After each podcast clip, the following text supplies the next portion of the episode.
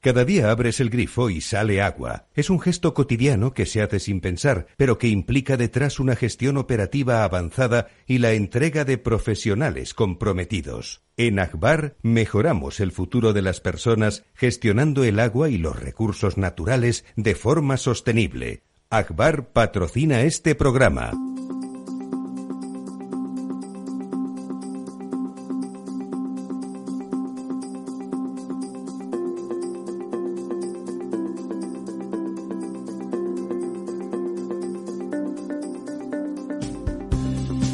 Estado Ciudad, con Ramiro Aurín y Diego Jalón en Capital Radio.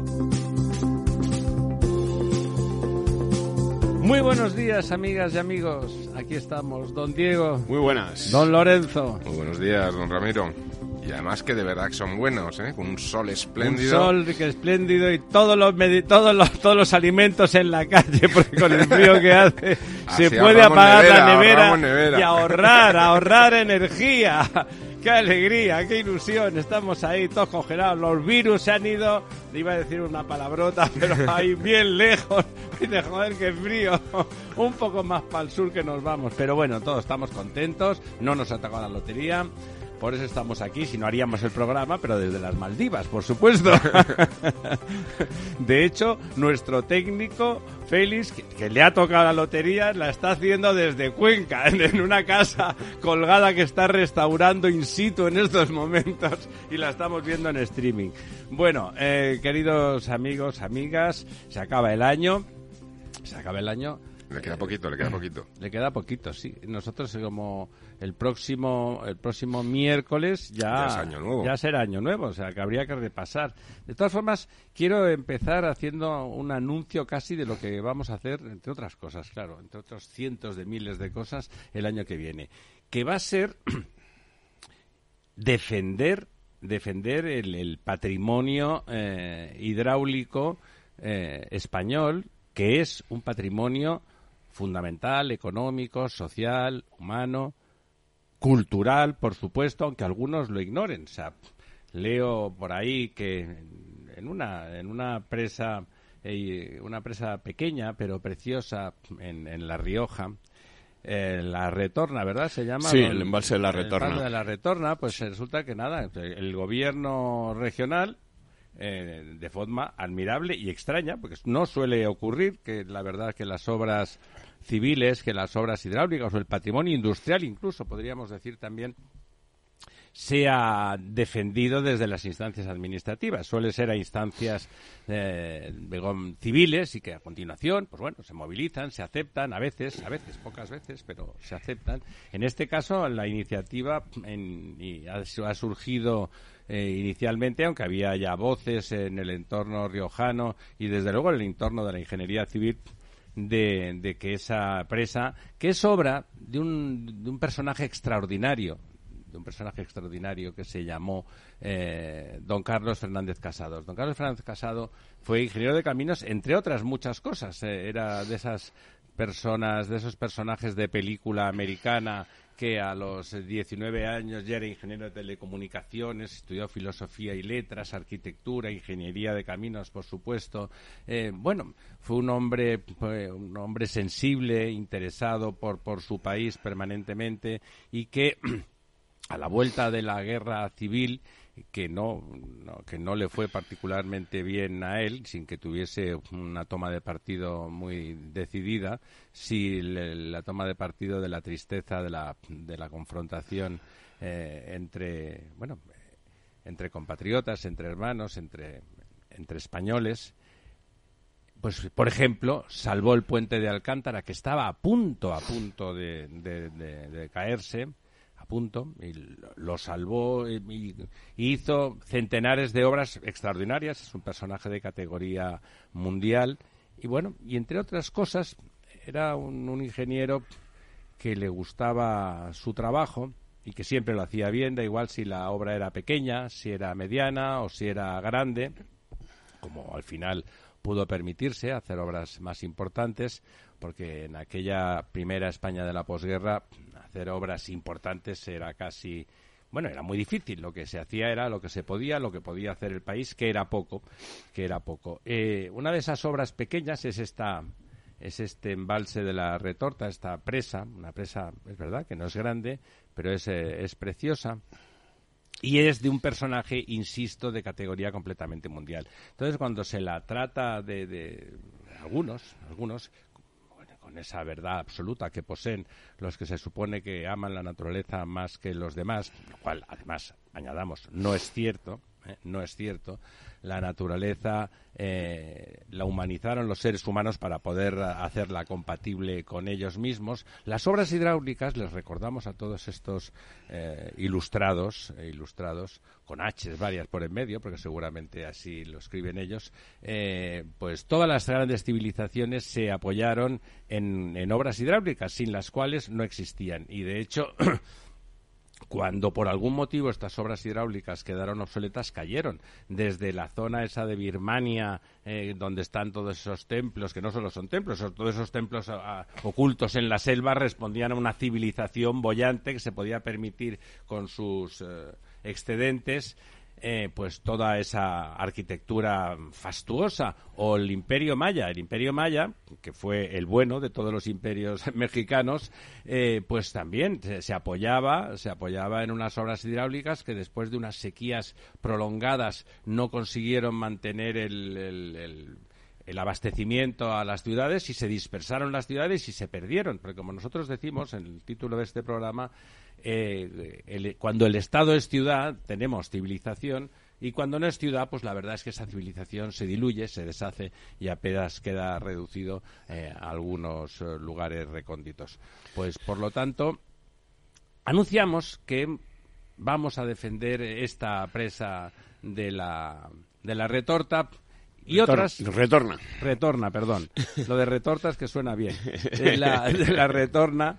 Y que y bueno y otras y otras. Vamos a poner en valor ese patrimonio cultural eh, de ingeniería civil de industrial. Hace poco comentábamos con alguien que, seguramente un ingeniero industrial ahora que lo pienso que la, la central térmica de Andorra de Teruel que estaba en medio de la nada ¿eh?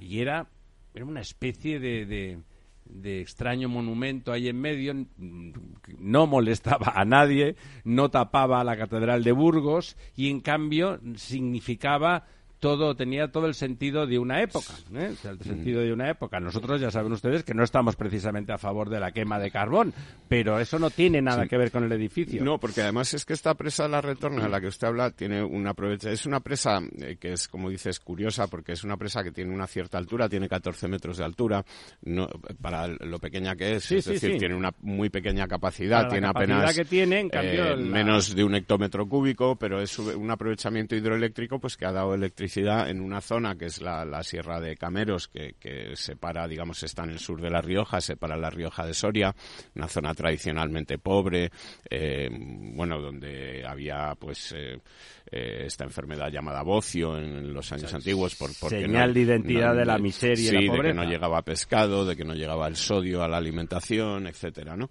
Y, es una presa, pues, eh, como, te, como, como decíamos, que tiene un aprovechamiento hidroeléctrico. Es una presa que produce energía eh, sin emisiones, que produce bueno, la producía pues ha caducado Claro, pero quiero decir que podría seguir produciéndola. Es decir, que estamos hablando de que queremos energía limpia y estamos, bueno, pues mm, el gobierno quiere destruir presas que producen estas emisiones, o sea, energía libre de el gobierno y algunos. Y algunos, ¿eh? y algunos, más. Eso de ese, es que ha comentado usted una de esas cosas, esas contradicciones íntimas de los religiosos, estos de nuevo cuño, que queremos energía limpia, pero no queremos eh, energía hidráulica. Vaya, es como los eh, Esquerra, el gobierno catalán, que quiere el agua del Ebro, pero no por tubería que las tuberías ya se ve que es un elemento muy fálico y por lo tanto es ofensivo para la mitad de la población o no. Eh, y entonces que la lleven en barco. Pero en barcos que vayan con energía eléctrica no hay, pues que remen para llevar el agua hasta allí. Eh, está bien poner el énfasis en qué, a qué se dedicaba este embalse, que además es bonito. Claro, ¿eh? que es, que es, bonito. es un embalse muy Hacer bonito. energía eléctrica limpia. Sí, y es un salto pequeñito, es decir, que no es una gran obra que haya, digamos, eh, hecho desplazar varios pueblos ni que distorsione nada en la naturaleza de esa zona, que es una zona preciosa. Además, hay un parque natural ahí de la Sierra Cebollera que recomiendo al que no lo conozca que vaya a darse una vuelta por allí porque es la, verdad es que muy bonito. Y, y, pues no se entiende realmente porque estas cosas de, bueno porque de es una intervención humana. O sea oigan ustedes no sé de dónde vienen. Nosotros en principio somos descendientes de los primates y somos fruto de la evolución dentro de este planeta y hemos adaptado a la naturaleza a poder seguir viviendo en ella Eh, y qué es lo que tenemos que hacer Claro. justo ahora seguir es que- adaptándonos es que esta lógica, pues nos diría, me decía don Lorenzo que va a ir ahora la semana que viene a ver Segovia, pues eh, con esta misma lógica habría que tirar el acueducto, ¿no? Es decir, ¿para qué, ahí en medio eh, no? Esta cosa ahí de es que- piedras. es que Bueno, está- la civilización romana no Claro. hemos hablado de ella. Desde luego, sin los embalses, tres todavía en uso y ejercicio, dando agua todavía hoy, eh, dos mil años después, a la ciudad de Mérida. El problema es que se está desmantelando efectivamente la huella humana y sobre todo una de las cosas que, que además, eh, bueno, pues estudian los ingenieros de caminos y también estudian los arquitectos, que es la ordenación del territorio. Se está tratando de desordenar el territorio, es decir, la ordenación más del natural, más natural. Claro, la ordenación del territorio lo que consiste es un poco en, en, bueno, pues en ver todos los aprovechamientos, analizar bien cuáles son los elementos naturales del propio territorio para su aprovechamiento y ver de qué manera vas canalizando esa Y nos civilización integramos en ella. y nos vamos integrando en ella y vamos eh, habiendo un- una especie de win-win entre la naturaleza y nosotros, ¿no? Y la civilización. Claro, pero esto lo que parece es que hay un desmantelamiento total, o sea, una, un de- una desordenación, es una vuelta atrás, ¿no? Y, y además... Es que una hemos negación de la civilización Que lo hemos comentado muchas de- veces. Si uno no cuida los montes, los montes se queman. Es decir, que la intervención humana también es una manera de controlar y de, de establecer ese equilibrio en la propia naturaleza, si no la naturaleza a veces resulta mucho más agresiva de lo que de lo que podemos pensar, ¿no? Y, y bueno, pues esto es Oiga, lo que no hace falta más que verse un documental de esos de la 2, donde los leones se comen a las gacelas y no sé, bueno, Claro, y- es- la naturaleza un es, poco como el es. equilibrio de la naturaleza y el ser humano es parte de ese, de ese sistema del equilibrio natural de, de la propia tierra y bueno pues pues eh, también eh, su acción es una acción eh, digamos de que puede equilibrar no el problema es cuando efectivamente se niega todo y parece que queremos No, es volver a ser primates porque ¿no? hay, un- esta, hay alguna asociación que se llama Ríos con Vida, que está bien, ¿no? Hombre, Bien. Y Pueblos con Vida también, ¿no? Mm. Y- Incluso antes. Mm. Llámeme usted antropocéntrico, incluso antes. ¿eh? Eh, Estoy dispuesto a salvar la vida de, de una persona antes que la de no sé cuántos peces. Pues sí, es cierto, es cierto. Eh, se puede además solventar ese tipo de problemas de que los ríos sigan teniendo vida a pesar de que haya interrupciones humanas en medio. Se puede hacer. ¿eh?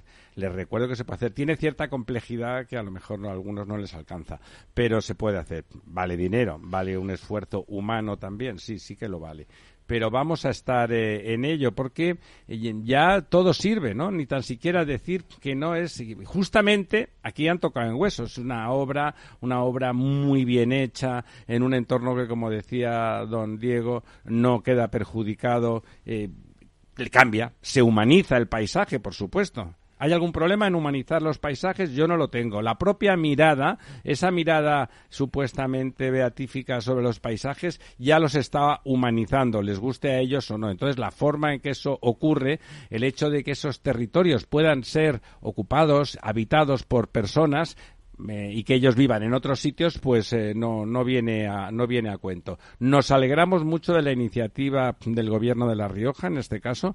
Eh, lo vamos a apoyar, vamos Ah, a porque- apoyarlo porque y vamos busca- a reivindicar la figura de don Carlos Fernández busca Casado. que sea un bien de interés cultural, que sea declarado como bien de interés cultural y yo entiendo que, que efectivamente, ya no solamente por el autor, sino porque la obra en sí mismo tiene una, una cualidad que en sí mismo tiene un valor impresionante, ¿no? Eh, por el tipo también de, de, de- de ingeniería vinculada a la época, vinculada al tipo Todo de, eso, de- ¿no? de- de caídas Insisto, de la época. sin duda, su autor es uno de los em, españoles más importantes del siglo XX, sin duda.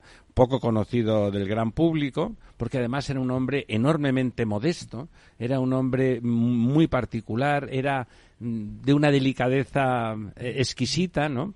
Y, bueno, y de hecho sus alumnos son sin duda también de lo mejor que ha dado la, ingeniería la ingeniería española. Eh, bueno, en esas vamos a estar y aquí lo dejamos anunciado para establecer la liaison entre este año que acaba y el, y el que viene. Don Diego. Pues efectivamente, mm, y mira, pues ya que estamos hablando de embalses, Vamos eh, a ello. Si quieres, por rematar el año, que esta Por es la- alusiones. esta es la última semana ya del año eh, en cuanto a, a datos. Ya la, la- la siguiente hablaremos de- del principio gobierno. de- del 2024, pero acabamos el año perdiendo agua, perdiendo 109 hectómetros cúbicos, que es un 0,20. Bastante. No, pa- no parece mucho, pero sí que es una cantidad significativa, pero sobre todo es que tengamos en cuenta que en esta época del año Toca nunca, ganar. Nunca se pierde agua, es decir, ni siquiera el año pasado, que fue un año muy malo, ni siquiera el 2021, que tampoco fue un año Bueno. excesivamente bueno, o que por lo menos empezó bien pero acabó muy mal. Y, por supuesto, en la media de los últimos 10 años, este es un momento en el que se acumula agua, no se, no se pierde.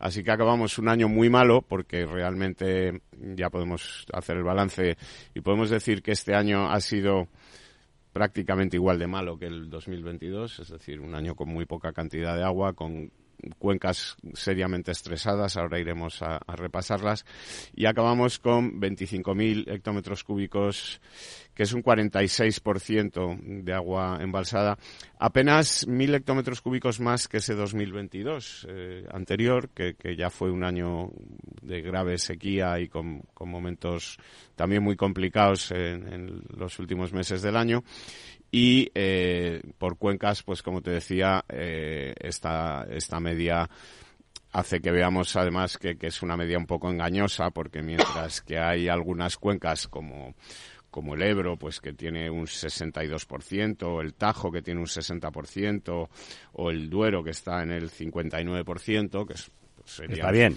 cifras bastante razonables, pues tenemos otras como la cuenca del Guadalquivir en el 19, la cuenca del Guadiana en el 25, eh, la cuenca del Guadalete Barbate en el 14, la Mediterránea andaluza en el 19, la cuenca del Segura también en el 19 y la cuenca de Cataluña interna ya en el 17% con dos hectómetros cúbicos menos todavía. El que- 17%. que la semana diga, pasada. diga la cantidad Son en 100, términos absolutos. 110 116 hectómetros cúbicos. 116 hectómetros es una broma. para, Para tres millones y tres medio. millones y pico de habitantes. eh, No que- más, más. Hablo, digo tres millones y medio pensando solo en Barcelona, pero Mm. las cuencas internas abastecen toda la costa desde, desde la frontera Bueno, casi francesa cinco millones, ¿no? hasta Tarragona.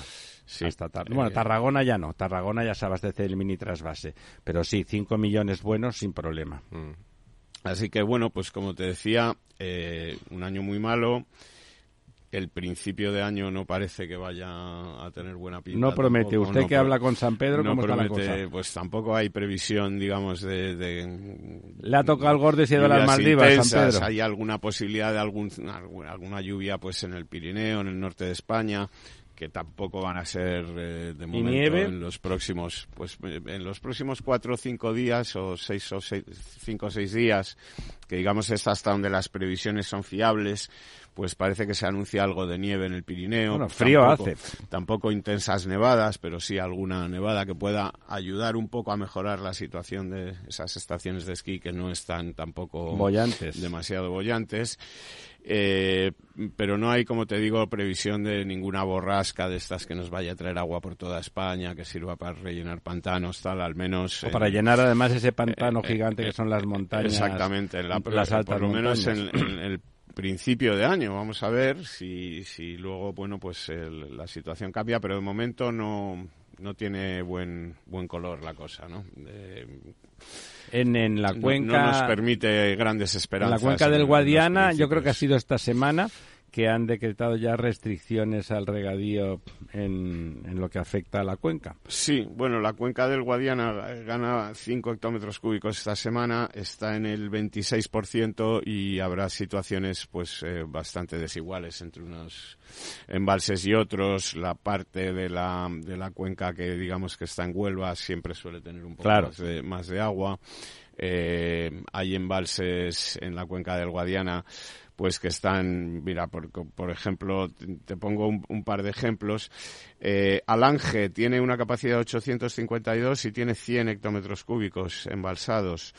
Eh, Cijara, que es uno de los muy grandes de la cuenca del Guadiana, con 1.500 de capacidad, 309 embalsados. El 20% eh, La Serena, con 3.200 hectómetros Ese es el grandísimo. Tiene ahora mismo 454 eh, hectómetros cúbicos. De 3.000. De 3.000. O sea, el 15%. Efectivamente. Y sin embargo, luego hay otras, pues como por ejemplo este el embalse de Villar del Rey, que de 131 tiene 117. Eh, el embalse de Orellana, que de 808 tiene 472, está por encima del 50%. Eh, eh, como te Se le pues ocurre a uno que esta, estas, estas decisiones en cuencas de estas gigantescas que van de un lado al otro de España realmente, ¿no? Desde, desde el oriente hasta el occidente y lo atraviesan entero y que las decisiones sean globales para la cuenca, a priori se le antojan a uno que no es exactamente lo más eficiente, ¿no? Le parece, no, no le parece a usted, don Lorenzo, que parece más, parecería más lógico un análisis mucho más estocástico, mucho más eh, no local, pero sí regionalizado y viendo cómo se puede gestionar esos caudales eh, bueno, sin perjudicar, evidentemente, estamos en sequía en la cuenca del, del Guadiana, ¿no? Eh, en la cuenca de Guadalquivir exactamente igual. En todos sitios es lo mismo, ¿no? Yo recuerdo hace poco en el Ebro también tenían restricciones los, los arroceros del Delta. Eh, es necesario justo cuanto antes de que el agua se vaya al mar, cuando el arroz, los arrozales están en el Delta o sea, justo encima del mar. En realidad lo que hay debajo es agua salada. ¿eh? Mm. Y que eso se filtra y acaba en el mar sí o sí siempre. O convertido en arroz, que tampoco me parece un pecado capital.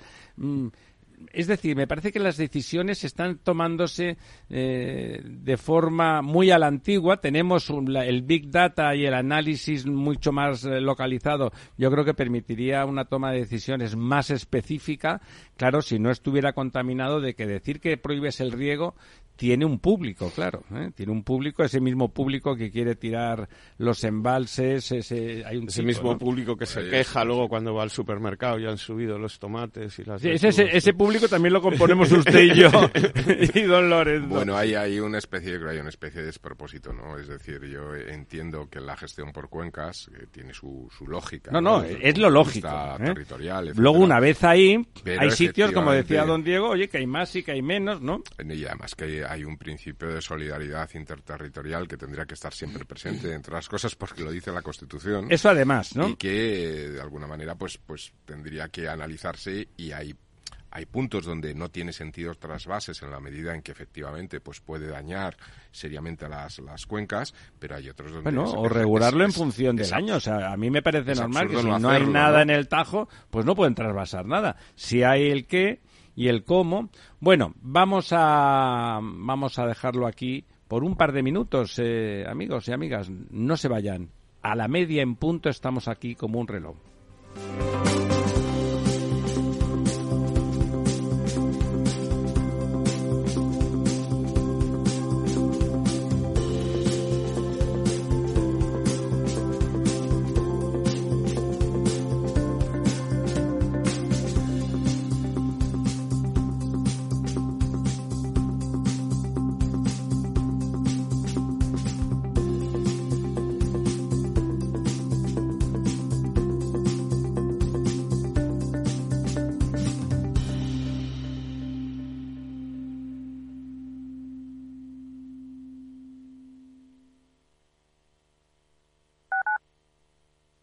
Capital Radio 103.2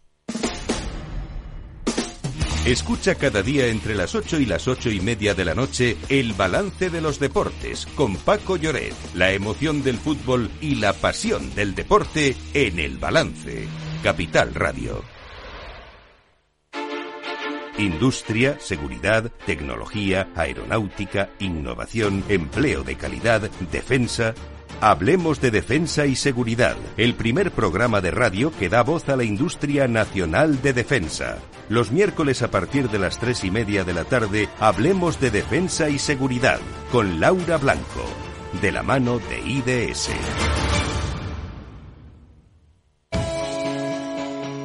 Para profesionales en edad de crecer, Capital Radio.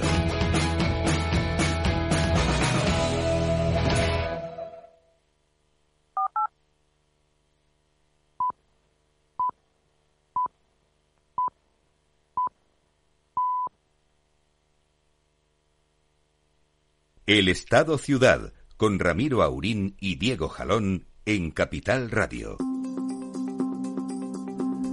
Bueno, pues porque se acaba el año, hay mucha gente que estos días los tiene un poco de relax, no todos, pero unas cuantas personas, pero desde luego los acontecimientos y las cosas eh, no paran, no, no entienden de, de calendarios. Por un lado, don Diego, está ahí el, en el Mar Rojo, que ahora resulta que, que, lo que es lo que mola y lo, lo que es progre es eh, no enfrentarse a los piratas hutíes que, que colapsan el Mar Rojo y que impiden que lleguen los suministros y que Oigan, ustedes, esos que están tan de acuerdo con eso, como seguramente la señora Yolanda Díez, porque con tal de no acercarse a los americanos es capaz de dar la vuelta a África, vaya por Dios. Eh, resulta que van a subir los precios de todas las cosas. Bueno, eh, mira, eh, la naviera MSC, que era una de las que todavía, porque hay... hay la misma eh, que quiere hacer el puerto de Valencia. Sí, la mayor quizá es Maersk, pero MSC es del tamaño prácticamente similar. Arpag-Lloyd también es otra de las grandes. Bueno, pues Maersk y Arpag-Lloyd ya habían decidido que mm, de momento sus barcos no van a pasar por el Mar Rojo, que prefiere que den la vuelta eh, bueno, pues al cuerno de África, que es una vuelta, mire, me da la risa, es una vuelta, eso sí que es una vuelta, ¿eh? Y lo demás son cuentos. Eh, bueno, al, al, cuerno de África y por el otro lado a África entera, es decir, al cabo de, Buena Esperanza. Eh, sí, sí, el cuerno y después dando toda la vuelta. Eh, hoy mismo ha habido un anuncio de, de MSC que ha confirmado que ha sufrido un ataque uno de sus barcos, que había sido un objeto de un nuevo ataque, por, también por parte de los rebeldes hutíes. Estos rebeldes hutíes que nos suenan así un poco a quién serán estos tíos, ¿no? De, una tribu, tal. En el fondo están, eh, digamos, financiados, pagados por, Irán, que es el que financia todo el lío de Oriente Medio. El que quiere, digamos, hacer presión sobre Israel por este lado, ¿no? Eh, que es el lado que le pega, que le queda más cerca a él y que además, pues, eh, como decíamos, el Mar Rojo es un punto clave para el transporte marítimo porque ahora ese país progresista donde las mujeres han logrado la cumbre de sus derechos y donde los ciudadanos pueden decir lo que piensan, ir por las calles proclamando la verdad. Efectivamente, y entonces, bueno, pues el gobierno español, que además estaba todavía o está todavía hasta el día 31, hasta el sábado, el domingo, ya no sé si el domingo que es 31, ejerciendo la presidencia de turno de la. Por lo menos nominalmente, ejerciéndola por lo menos nominalmente, no sé yo si más. Pues ha decidido que no quiere, digamos, enfrentarse, oponerse, mm, eh, formar parte de esta coalición que Estados Unidos está pidiendo para que entre todos, pues, em, garanticen la seguridad del tráfico marítimo en el Mar Rojo. El tráfico marítimo. Aunque eso es una eh, canallada, don aunque eh, sí que está participando España en una operación conjunta de la Unión Europea que se llama la Operación Atalanta para garantizar la seguridad de, hecho, la pesca en el Mar Rojo, es decir, que ya que están ahí garantizando la, seguridad de la pesca, pues podrían mm, garantizar la seguridad. Sí, colaborar, colaborar. Prácticamente lo mismo, pero el gobierno ha decidido que no es, eh, bueno, que, que, no es para eso, para lo que estaba diseñada la misión, que tendrían que... Bueno, aparte sus ex socios están financiados por, claro, Irán, eh, tendrían, parece que tendrían que someterlo esto a una nueva votación en el Congreso. Someter, que no, someter, que eso no les les, gusta. que no les interesa y, y entonces, bueno, pues de momento parece que Estados Unidos se está quedando un poco solo porque ya no es solamente España, también está Francia, también está Italia, que se han negado también a... No, y yo creo que ha habido como una... O sea, se han bajado del autobús prácticamente todos, Sí, ¿no? sí, sí. Y en algunos casos casi hasta humillante, ¿no? O sea, Holanda finalmente decide mandar solamente dos soldados, Dinamarca un soldado, eh, Me Australia... parece una cobardía porque es evidente que va a colapsar otra vez Bueno, el es que yo creo, de yo creo que también ha habido ahí un fracaso un importante de la diplomacia norteamericana porque no han definido muy bien si se trata de proteger barcos o que si incluso se puede atacar en territorio terrestre. Yo creo que ahí no se ha definido bien. Eh, ha tenido el respaldo incondicional, como siempre, Del Reino Unido. y yo creo que se están quedando solos, porque los franceses están allí también en, en lo mismo de proteger barcos, en esa misión, además ellos tienen eh, base naval cerca, pero han dicho que no se unen al, o sea, digamos que con independencia, ¿no? No, no, no siguen directrices precisamente por el tema de ataque a tierra, etcétera, ¿no? Entonces, bueno, yo creo que está un poquito confusa esa, esa misión. Yo creo que, que Estados Unidos ahí también ha patinado un poquito. en Bueno, cuanto- probablemente eh, la cuestión diplomática es fundamental, ¿no? Lo que sí que es verdad es que hay unas fuerzas que militarmente están atacando a, a barcos civiles es de mercancías que garantizan nuestra forma de vida y que garantizan el comercio internacional. No, y que quien está- está financiando eso es un país antidemocrático y agresivo como es con- Irán. Con misiles y con drones, Claro, o sea, etcétera. por lo ¿no? tanto es que todo lo demás es un poco un cuento chino. Oiga, pues siéntense a discutir y diga usted en voz alta, no, mire, le, pla- le planteamos una alternativa. Estamos dispuestos a estar con ustedes siempre que nos garanticen que no se va a atacar posiciones en tierra. Claro, entonces a lo mejor resulta que lo de las posiciones en tierras, el americano dice, no, es que resulta que la base de misiles, que desde donde tiran los misiles sobre los barcos, pues está en la costa. Y si quiero cargarme para defender a estos, no lo voy a dar a ver si tiro al blanco, a ver si le doy al misil, tiro a la base donde están que, tirando. por ejemplo, Mm. ya ayer- Claro, es que todo esto tiene un- una, una Y ayer- retórica. Y ayer hubo un primer lanzamiento de un dron, o eso dicen los, los servicios de inteligencia americanos, que se lanzó desde Irán. Sí, es que Ya ese es un poco a el haber pro- unas vinculaciones ya un poquito... Claro, ese es un poco el problema Lejas, ¿no? que- en el que por un lado Estados Unidos, que se basta perfectamente el solo para defender el Mar Rojo si le da la gana, Sí, sí. quiere la, digamos, cooperación de, de- de internacional. Recordemos que esos barcos llegan a para- Europa, ¿eh? Llegan que al Mediterráneo, Ya, ¿eh? Que no, somos los beneficiarios. Quiero decir que para que parezca o que no parezca que es un enfrentamiento de Estados Unidos con Irán Claro. directo, etcétera, ¿no? Y por otro lado, pues los países europeos que dicen, no, yo no quiero meterme en un enfrentamiento con Irán, que en el fondo es el Sí, que está ahí hay un elemento un tanto y- oscuro. sí. Cuando Marx, que hablabas tú antes, una compañía danesa, ¿no? Cuando Dinamarca decide retirarse y enviar solo un soldado, es para ver un poco en Bueno, profundidad. eh, se trata otra vez de lo mismo. A mí me parece, a mí me parece que se puede discutir todo, que lo que hay es una agresión, una agresión que afecta al comercio a Europa, que afecta Sí, al sí, comercio claro. a Europa, y que Además, los- en, los doble- en el doble sentido, ¿no? Eh, esto me re- vuelve a recordarme siempre cuando pues vamos la gente no sabe historia. Con Hitler todo el mundo iba poniendo paños calientes hasta que al final no hubo tal resulta. Los ayatolás los ayatolás son unos canallas que se dedican a matar señoras y niñas porque van sin velo y a darles palizas porque tienen una policía de esas de la moral que tal. Esos son los ayatolás y esos mismos financian a guerrillas o, o tiran en- que tiren algún misil desde su casa. No me extrañaría nada.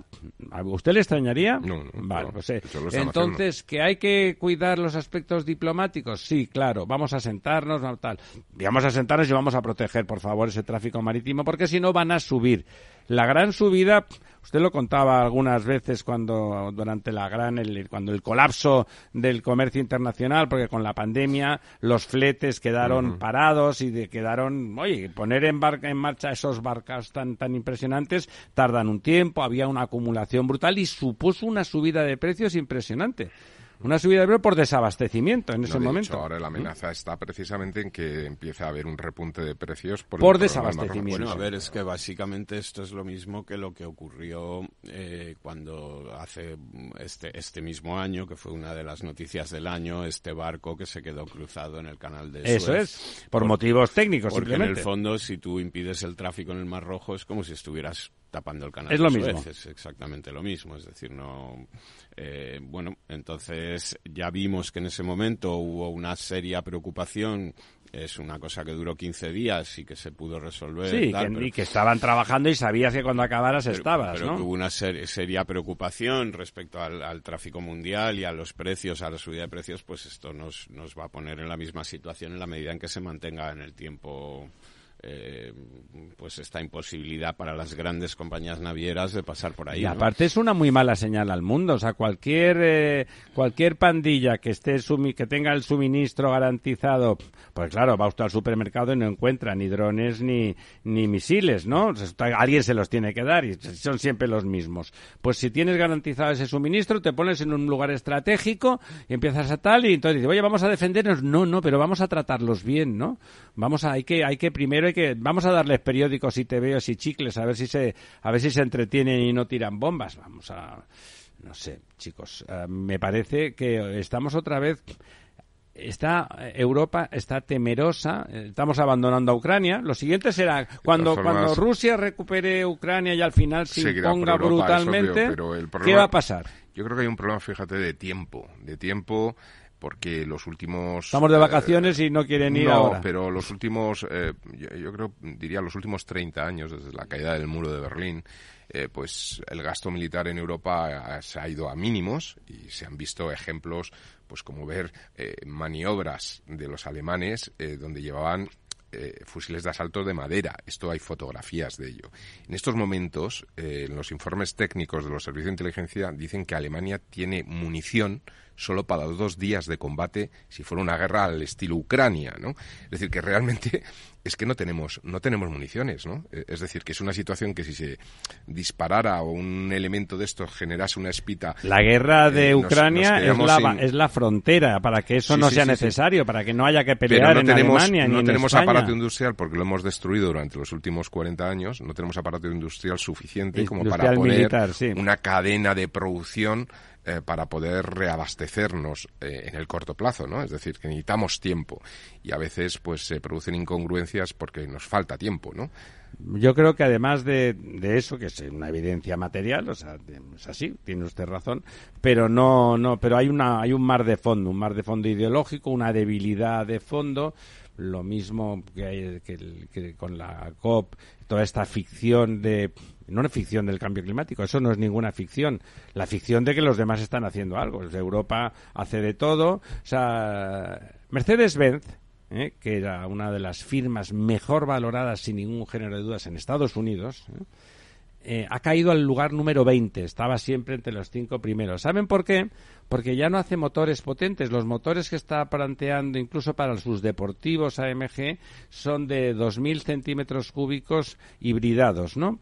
Hibridados con una potencia y tal. Dice, bueno, no nos interesa, no nos interesa, pero los demás siguen haciéndolo. Y esto de no nos interesa y vamos a imponerlo. ¿Qué está ocurriendo? Pues los grandes emblemas, que en este caso son alemanes, ¿eh? o sea, pues resulta que caen y los, ah, los americanos siguen haciendo lo suyo, los chinos hacen lo que les da la gana, hacen muchos eléctricos, sí, mucho de todo, son 1.400 millones y además nos los venden a nosotros. O sea, estamos en una, en, en- en Europa estamos en una especie de, de, de delirio apartado de la Nebuloso. realidad. ¿Mm? De Sí, sí. apartados de la realidad y me parece peligrosísimo. Me parece peligrosísimo. Porque en realidad, en, en esa supuesta defensa de la civilización que, que pretende que es Europa, que es el- como el último reducto, es al revés. Como Europa caiga económicamente, cae la civilización que representa. No se dan cuenta de eso. Pero ahora si pienso- Europa deja de ser un actor fundamental económico, su civilización, nuestra civilización, caerá. Pero ahora piénselo desde un punto de vista práctico. Para combatir uno de esos drones que cuestan miles de dólares que fabrican los iraníes, eh, se utilizan misiles que cuestan uno, dos, tres millones de, de- de dólares, ¿no? De los cuales los eh, ejércitos europeos tienen, pues a lo mejor 200 unidades, ciento y pico, mientras que los drones se fabrican como churros y tienen miles, ¿no? Es decir, tú envías dos barcos a matar drones, es como una especie de, tiro al, al, pato, ¿no? Al plato, y, y en, seguro que en un mes te has quedado sin misiles. Seguro que pueden hacer soluciones que no cuesten millones para matar esos drones. Para no, acabar no lo tengo yo tan claro. Bueno, eh, vamos a la luna, don Lorenzo. Vamos a sí, la sí, luna, pero ¿eh? se necesita tiempo. Bueno, eh, lo que se necesita es voluntad, lo primero. Sí, no, pero sí que es cierto que el tema de los drones ha cambiado mucho el concepto De guerra, Absolutamente. de la guerra, ¿no? Por eso porque- Ha democratizado, entre comillas, ¿no? Ha permitido... La muerte, sí. Sí, así es. Efectivamente. Bueno, pues mira, mientras estamos eh, nosotros aquí hablando, eh, el presidente Sánchez ha decidido contraprogramarnos y ha convocado hoy el último Consejo de Ministros del año, que normalmente Envidia cochina. Normalmente se celebra Martes. los martes, pero bueno, hoy por la resaca de la Navidad, etcétera, pues les Y además ha el 26 es fiesta en media España. dar un tiempo a, a, a sus ministros para, para ponerse de acuerdo en, en lo que se espera que sea, digamos, el plato fuerte de este Consejo de Ministros, que es el decreto eh, por el que se mantendrán o se suprimirán eh, estas- todavía no está claro, don Diego, eso. algunas eh, cosas no, otras parece que, que sí, pero de momento hasta que no sepamos lo que han eh, acordado del todo, pues eh, bueno, porque básicamente en el gobierno, digamos, hay dos sensibilidades, por llamarlo de alguna manera, o dos partidos, eh, unos que son partidarios de mantener todas las ayudas eh, absolutamente, incluso de aumentarlas,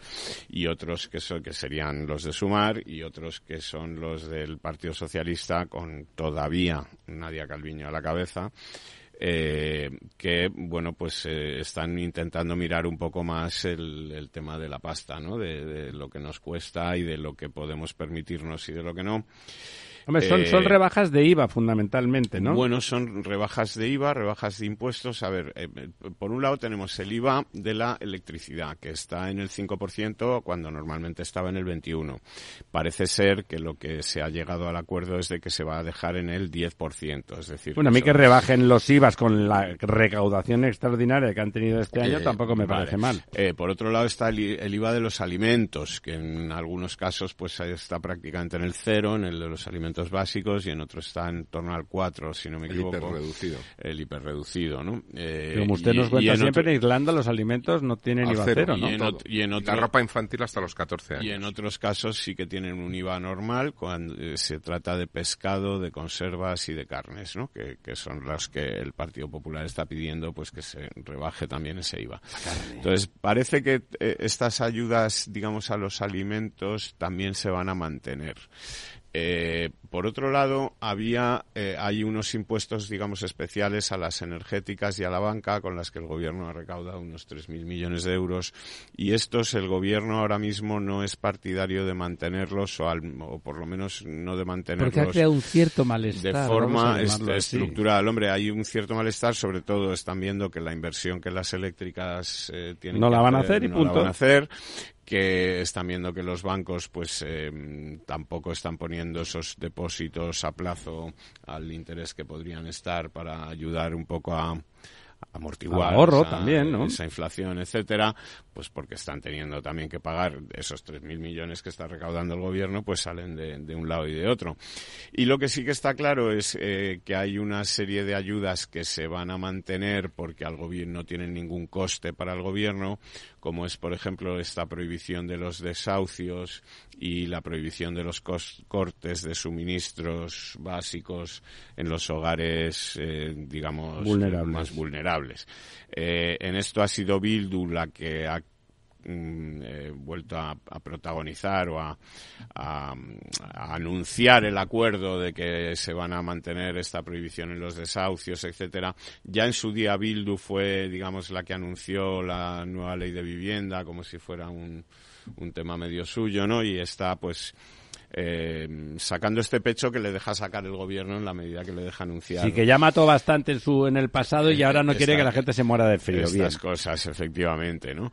Eh, entonces, eh, bueno, pues eh, también va a haber eh, ampliación de tarifa especial de gas para calderas comunitarias y algún tipo de, de reparten el, el, el, el, fulgor y el, y el glamour mediático de las medidas sociales se las reparten, ¿no? Tú esto, yo lo otro. Y luego está el tema de las ayudas al transporte, ¿no? Bueno, sí, porque como te decía, Bildu pues ya se han, apuntó el año pasado esto de la prórroga del tope del 2% para los nuevos alquileres, etcétera, y está ahí un poco intentando pues capitalizar eh, este rollo social en el que ahora está metida bueno, pues para las próximas Para blanquear, para que lo de Navarra y lo de Pamplona no vascas que son dentro de poco, pues en fin.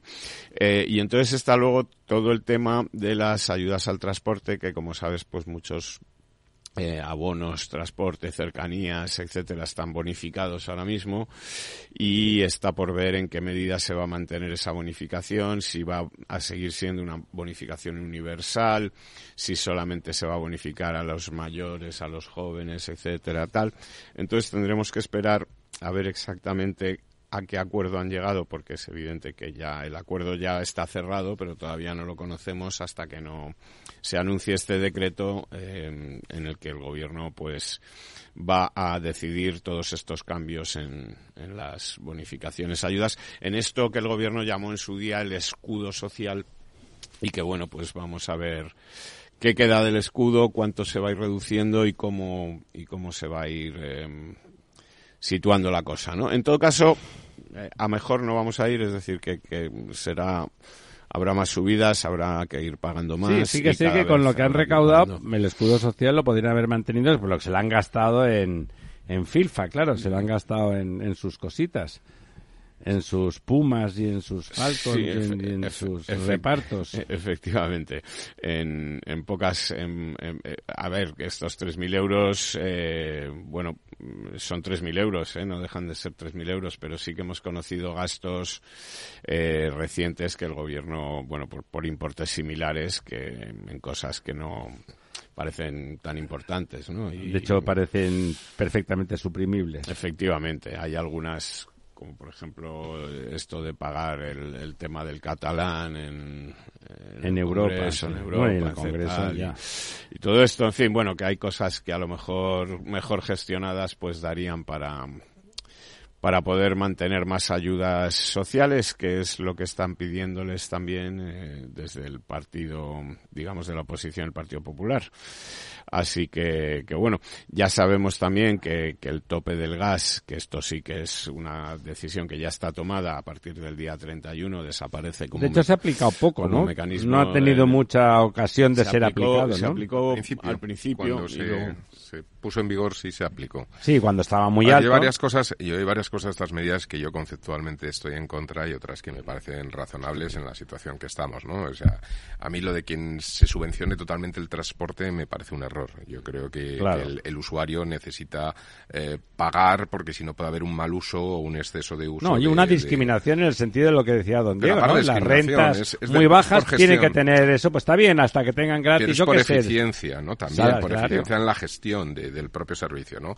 Otra cosa es que se trate de jugar con la componente impositiva, con el IVA, ¿no? Es decir, de alguna forma cubras los costes, es decir, que el transporte cueste lo que tiene que costar, pero la parte de impositiva que tiene ese, ese billete. Lo que va para el gobierno. Que va para el gobierno, pues bueno, pueda eliminarlo si quiere canalizar el ingreso a través de otras fuentes y demás. Eso tiene más sentido, ¿no? Pero desde luego cubre los costes. Y luego la otra, que yo creo además que es que eh, em, eh, hay un determinado sector de la política española que se le llena la boca con la palabra del anticapitalismo y a mí siempre me ha dado la sensación de que no saben lo que es el capitalismo. Es decir, que, cuando, pocas cosas, que cuando ellos hablan de capitalismo, yo creo que piensan en un señor que es un empresario así, muy gordo, muy millonario. sombrero de copa y puro, ¿no? Eso es, con el sombrero de copa, puro y tal, es muy rico. Y, es que y matando gente por lo claro, Eso, eso no es el capitalismo, eso, eso es un empresario, ¿no? El capitalismo es la tienda de al lado de su casa. Precisamente, no, precisamente el capitalismo es todo lo contrario. Es decir, yo creo que confunden mucho economía de mercado, capital. Tienen un, un, Es decir, el capitalismo es cuando precisamente desaparece ese empresario, señor gordo con sombrero y tal, no sé qué, porque todo se atomiza en pequeñas acciones Y los que están detrás de esas acciones pueden ser fondos de pensiones de, de, funcionarios, de, sindicatos, es decir, son, son micropersonas. Bueno, sigue habiendo millonarios. Porque de hecho, sí, sí, sí, Igual a mí, pues no me molesta. no me molesta no, ser uno. Pero, quiero decir que, que, es la manera en la que se retribuye y que el capital precisamente porque cubre muchos servicios, la mayoría de los inversores son fondos de inversión, pero esos fondos de inversión tienen partícipes detrás y esos partícipes son pequeños ahorradores y la mayoría de esos partícipes eh, suelen ser precisamente agrupaciones sociales, es decir, fondos de inversión, eh, fondos de pensiones, etcétera, que acumulan, que acumulan, no, pues el, claro, en el caso de las pensiones, las pensiones que capitalizan pues para, para cubrir gastos a futuro o lo que sea. Entonces, bueno, pues al final lo que tenemos ahí es que no se dan cuenta de que eso o se remunera o se va a otros lugares. Entonces, esa remuneración tiene que estar. Entonces, cuando tú vas contra los beneficios empresariales, en la medida en que ellos tienen que seguir manteniendo los dividendos, porque si no se les escapa esa gente, se van a otros sitios, lo que se disminuyen son las inversiones. Es obvio. Y por lo tanto, las eléctricas, Y por lo tanto pierdes puesto de trabajo. No, y sobre todo calidad de servicio, mantenimiento, es decir, porque se van las y bajan las rentas. Y en el caso de los bancos, claro, y en el caso de los bancos es todavía peor porque regulatoriamente es un sector regulado, necesitan capital para tener lo que se llama, eh, eh, eh, o sea, lo que se llaman recursos de capital precisamente para cubrir los riesgos de los préstamos que, conceden. Si no tienen esos recursos, no los dividendos que entregan a, sus accionistas, sino los recursos que se quedan en forma de reservas o capital para cubrir los riesgos de las posiciones que toman de riesgo ellos cuando hacen que está regulado, que si no tienen regulado, necesitan, necesitan un porcentaje medios propios, no efectivamente, ¿no? De, de capital regulatorio. Si no lo tienen pues no pueden prestar. O sea, si intentan crecer y cumplir para seguir creciendo y seguir mejorando su negocio y su servicio a la sociedad, porque es lo que hacen los bancos, como todo el mundo tiene una función y un servicio. Si lo intentan hacer bien, son penalizados. No, es que son requisitos de capital que vienen por el Banco Central Europeo, establece los, los márgenes en función de bueno, le quito el dinero porque tiene usted muchas reservas, si es que es para esta. para y de hecho, cada, cada cierto tiempo el, hacen la prueba, hacen estrés test de los bancos Y, y, hacen unos rankings de cuáles están mejor o, peor capitalizados. Es decir, que es importante eso, ¿no? Entonces, claro, cuando lo quitas pues al final... ¿Cuál va a ser la noticia del año que viene? ¿Tiene un minuto? Uy, pues no sabría decirte, don Ramiro. Eh, nos sorprende tanto el mundo que... ¿Qué espera usted del año que viene? Pues la verdad es que es una pregunta difícil porque lo que viene a la cabeza suelen ser nubarrones, ¿no? Sobre todo a nivel internacional y de conflictos, ¿no? Pero hombre, yo la verdad es que confío en que si no hay grandes nubarrones exógenos, la economía empieza a entrar en una senda más estable, los tipos de interés puedan bajar y con eso yo creo que podemos tenemos el Mar Rojo tenemos Ucrania y tenemos Oriente pero efectivamente hay y los que puedan surgir y los que puedan surgir. Todo alienado eh si se fijan ustedes es una especie casi de meridiano que va desde desde arriba y casi pasa por el mismo sitio además cuando empieza a ocurrir muchas cosas al mismo tiempo es cuando aparecen los desastres. Los estudian los accidentes de aviación o por ejemplo en el preso este que se ha escapado antes de ayer o hace tres días en Alcalámico donde se han dado todas las circunstancias de todos los errores posibles porque había como seis niveles de protección y todos han la fallado tormenta perfecta, ¿no? La tormenta perfecta.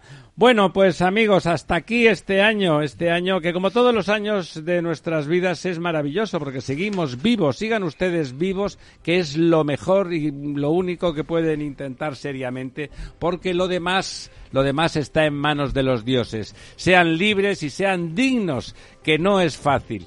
Y como siguen vivos, pues sean felices. ¡Feliz año nuevo!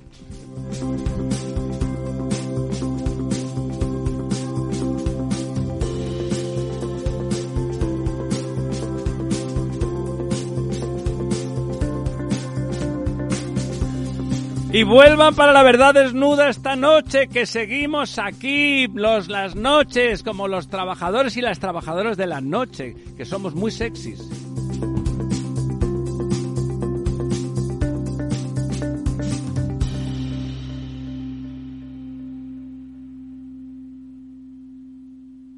Cada día abres el grifo y sale agua. Es un gesto cotidiano que se hace sin pensar, pero que implica detrás una gestión operativa avanzada y la entrega de profesionales comprometidos. En Akbar mejoramos el futuro de las personas gestionando el agua y los recursos naturales de forma sostenible. Akbar patrocina este programa. Capital Radio, Madrid, 103.2 FM. Disfruta de la mejor cocina gallega en Montes de Galicia. Todo un clásico moderno en el barrio de Salamanca. Disfruta de la variada dieta atlántica, de las mejores carnes y pescados tratados con respeto y transparencia y regados con una de las mejores bodegas de la zona. En grupo, en familia o en pareja, Montes de Galicia te ofrece el espacio perfecto en cada ocasión. Industria, seguridad, tecnología, aeronáutica, innovación, empleo de calidad, defensa.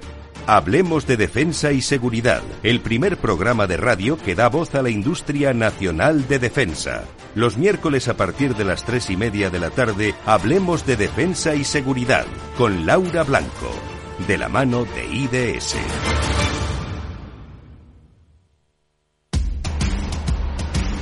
No pierdas detalle de todo lo que afecta a tus inversiones y a tu bolsillo.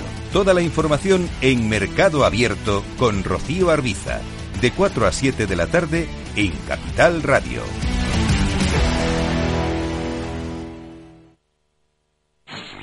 En Capital Radio te mantenemos económicamente informado desde que amanece. Son las 7 de la mañana, hora central europea, las 6 de la mañana en Canarias. Aquí comienza Capital, la bolsa y la vida.